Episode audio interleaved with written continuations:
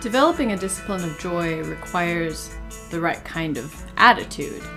Um, and I want to give an example of the wrong kind of attitude and talk about why.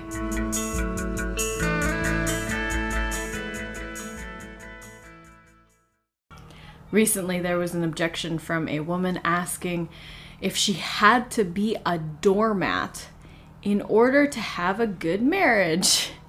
And the short response is, of course not. Um, it's it's utterly undignified to be a doormat. Advocating for holiness is not advocating for a sacrifice of a person's dignity. Now, obviously, it's very likely that this objection was stated in a highly emotional, um, maybe near nearing despair um, feeling. But what we feel is what we feel, right? Catholics are not cruel people who ignore or dismiss emotions. It's just the universal call to holiness goes beyond emotion. It's asking you to rise above your emotions and strive for constancy and consistency in your actions, regardless of your emotions. The doormat question comes up actually pretty frequently with regards to respect. Because the thought process being if I can't criticize my husband, if I can't express my disapproval, if I can't make ultimatums or demands to try to motivate him, if I can't ask other people to talk to him about shaping up and fixing himself and making everything right, then, you know, does that mean I'm just supposed to shut up and take it? Right? That's the expanded version of the doormat question. I want to rephrase this question for you in a way that Christ can very clearly answer. The question is Is there indignity in silence? Is there indignity in silence? If you ask Christ this, what would he say? I think the best place to look for that answer is to look at how Christ responds to persecution, because the question comes from a place of believing that one is being persecuted, right? So, regardless of whether that persecution is real or imagined, which it often can be when we're talking about a husband, because the overwhelming majority of Catholic husbands are not persecuting their wives, though wives will paint it that way.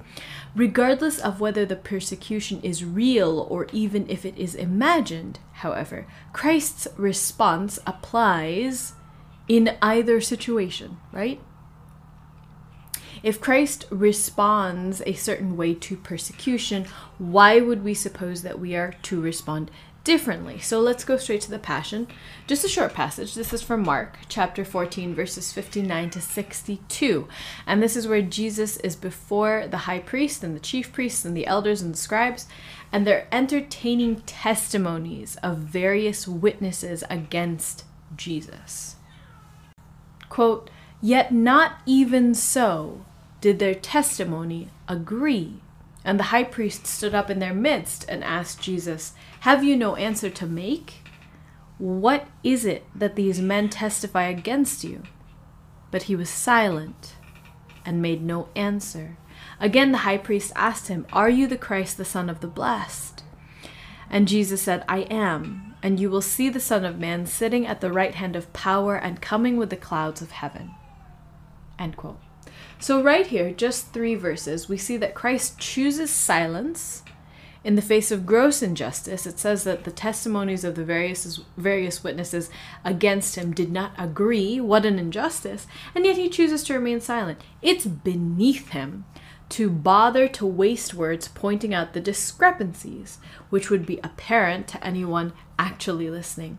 And then when he speaks, it is to affirm a clear, simple, straightforward truth, and he doesn't get dramatic or nasty about it. So we see that sometimes Christ speaks and sometimes he remains silent, and in both cases, he maintains his dignity in doing so.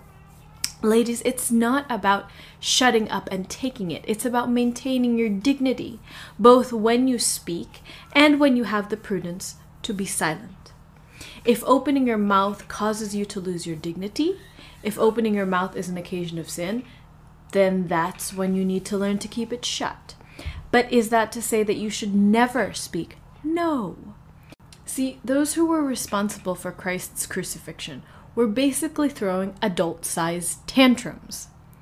Because Christ made them uncomfortable, because Christ challenged them, and because Christ was uncowed by them. The question is in your marriage, are you the person throwing the adult sized tantrum, or are you the person imaging Christ? Is it really dignified to be rude? Is it dignified to be cynical? Is it dignified to be unkind? Is it dignified to be a hypocrite? Yes, your husband has faults. No one's saying he doesn't. But is it dignified behavior to indulge frequently, consistently, in hypocrisy? You want your husband to change? Are you actively working on changing yourself? And if you want to speak, are you speaking words of kindness? Speak words of kindness, speak words of gratitude, speak your respect and your patience and your love. Speak all of those things. It's not about shutting up and taking anything, it's about choosing the words that amplify the beauty of your soul and invite others into the joy of Christ, rather than indulging in words which sully your soul and push others farther away from God and His kingdom. I shared this quote several months ago from Father Nathan Cromly of the community of St. John. He says, quote, Love is the bridge across which truth walks. End quote. Tough love is very different from cruelty. Tough love never means disrespect. Tough love never means making someone else feel small and incompetent. Tough love never means going out of your way to punish someone. Honestly, usually what tough love really means is allowing someone to experience the natural consequences of their actions, refusing to interfere, in short, relinquishing inappropriate control, which is a huge part of the discipline of joy, if you remember. Tough love doesn't mean manipulating someone into a place of pain. It means that if they're hurting because of their own choices, you were trying to inspire them to make a better choice beforehand, and you're still there afterwards, trying to inspire them to make better choices moving forward. You respected their free will and you did your best to be a fantastic example. Let's switch tracks for a minute and talk about grace. A few months back, we spotlighted Carrie Gress's The Anti Mary Exposed, rescuing the culture from toxic femininity. I want to share a new quote from that. This is from chapter 11. Quote, there are generations of people who don't know what it means to even be an adult, much less a spiritual adult. Spiritual adulthood usually depends on a basic level of maturity. One priest who forms seminarians confided to me that the first thing he has to teach many of them is how to be adults. Basic attitudes and habits, like taking responsibility for one's actions, being considerate of others, using good manners, and punctuality, are taught first. Grace builds upon nature, so there must be a functioning adult before there can be spiritual adulthood. End quote. Let's zone in on that last part. Quote, grace builds upon nature. End quote. What does that mean? Well, let's say that you're praying for the grace to be more respectful.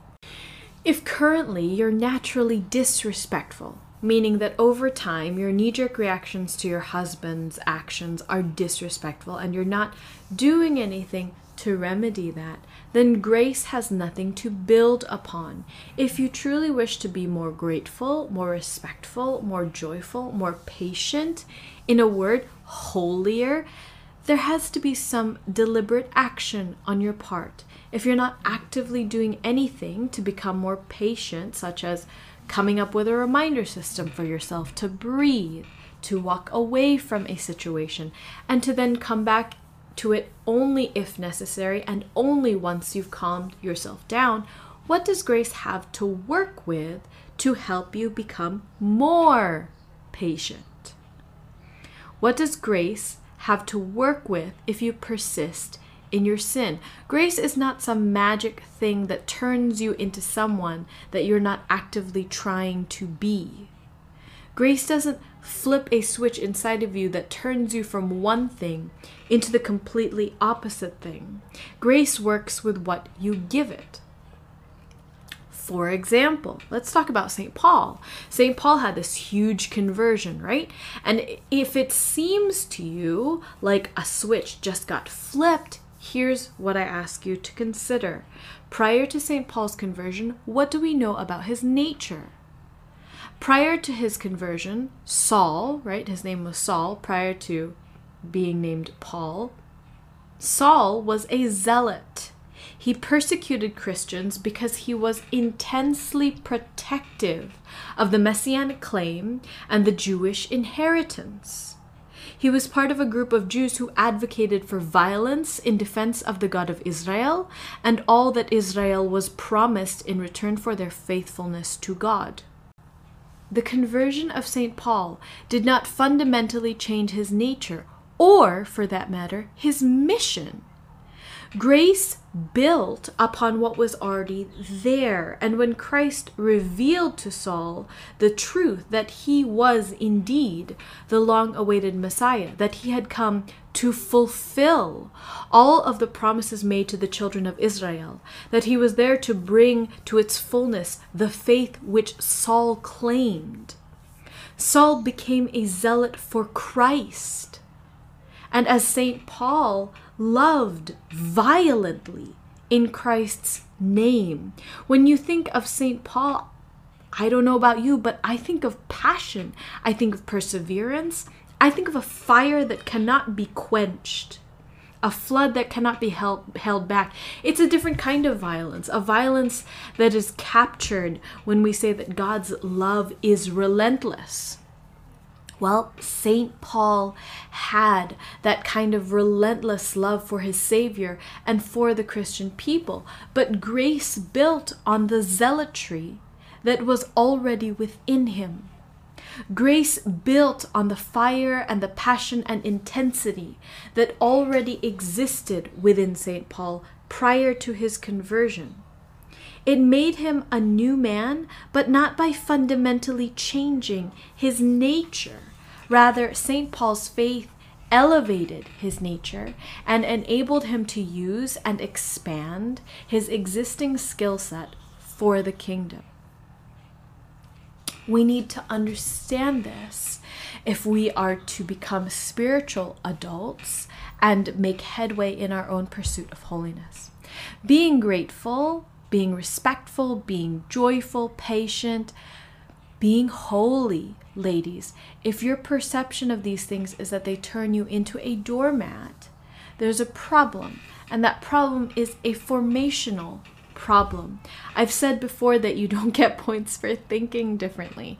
And what I mean by that is if there is a discrepancy between how you act and how you claim to think and to believe, then you need to either re examine your claims or you need to modify your actions. We all know the saying, actions speak louder than words. Well, actions speak louder than thoughts, too. And if your words reflect your thoughts, but your actions don't reflect your words, guess what? When the judgment comes, you're going to be judged on your actions, not what you thought, not what you said, not what you wanted and meant to do, but how you actually lived. One last thought here to close out today's episode. I want to issue a warning to beware the following trap. We've talked about how the discipline of joy is a serious discipline in self knowledge and self awareness. Sometimes, when wives pray for the grace to be, say, respectful of their husband, um, they're not actually praying for the grace to convert their own disrespectful responses to respectful ones, but rather they're praying for their husband to quit doing the things that they believe make him impossible to respect. It's like St. Augustine when he prayed, Lord, make me chaste, but not yet. Sometimes we pray, Lord, make me respectful, but first make my husband worthy of it. Right? In my experience with my husband's addictions, his mental health struggles, our financial disagreements, etc., I firmly believe that it's best to assume that even the very real problems will never go away, And that enables you to stop focusing on what's out of your control, which is your husband, and to focus entirely on what is in your control, which is your response to those problems. You want to talk about being a doormat? Victim mentality is being a doormat. Lying to yourself that there's nothing you can do to have a happier, healthier marriage is being a doormat. Sincerely striving for sainthood will always make your marriage happier and healthier. That's how holiness works. And next week, we're going to talk about that. We're going to talk about health and beauty. God bless. Thank you so much for joining us. You can find all the quotes and resources referenced in today's episode on our website. We'd love to hear from you, and we're looking forward to having you with us again next week on the Will to Wife podcast.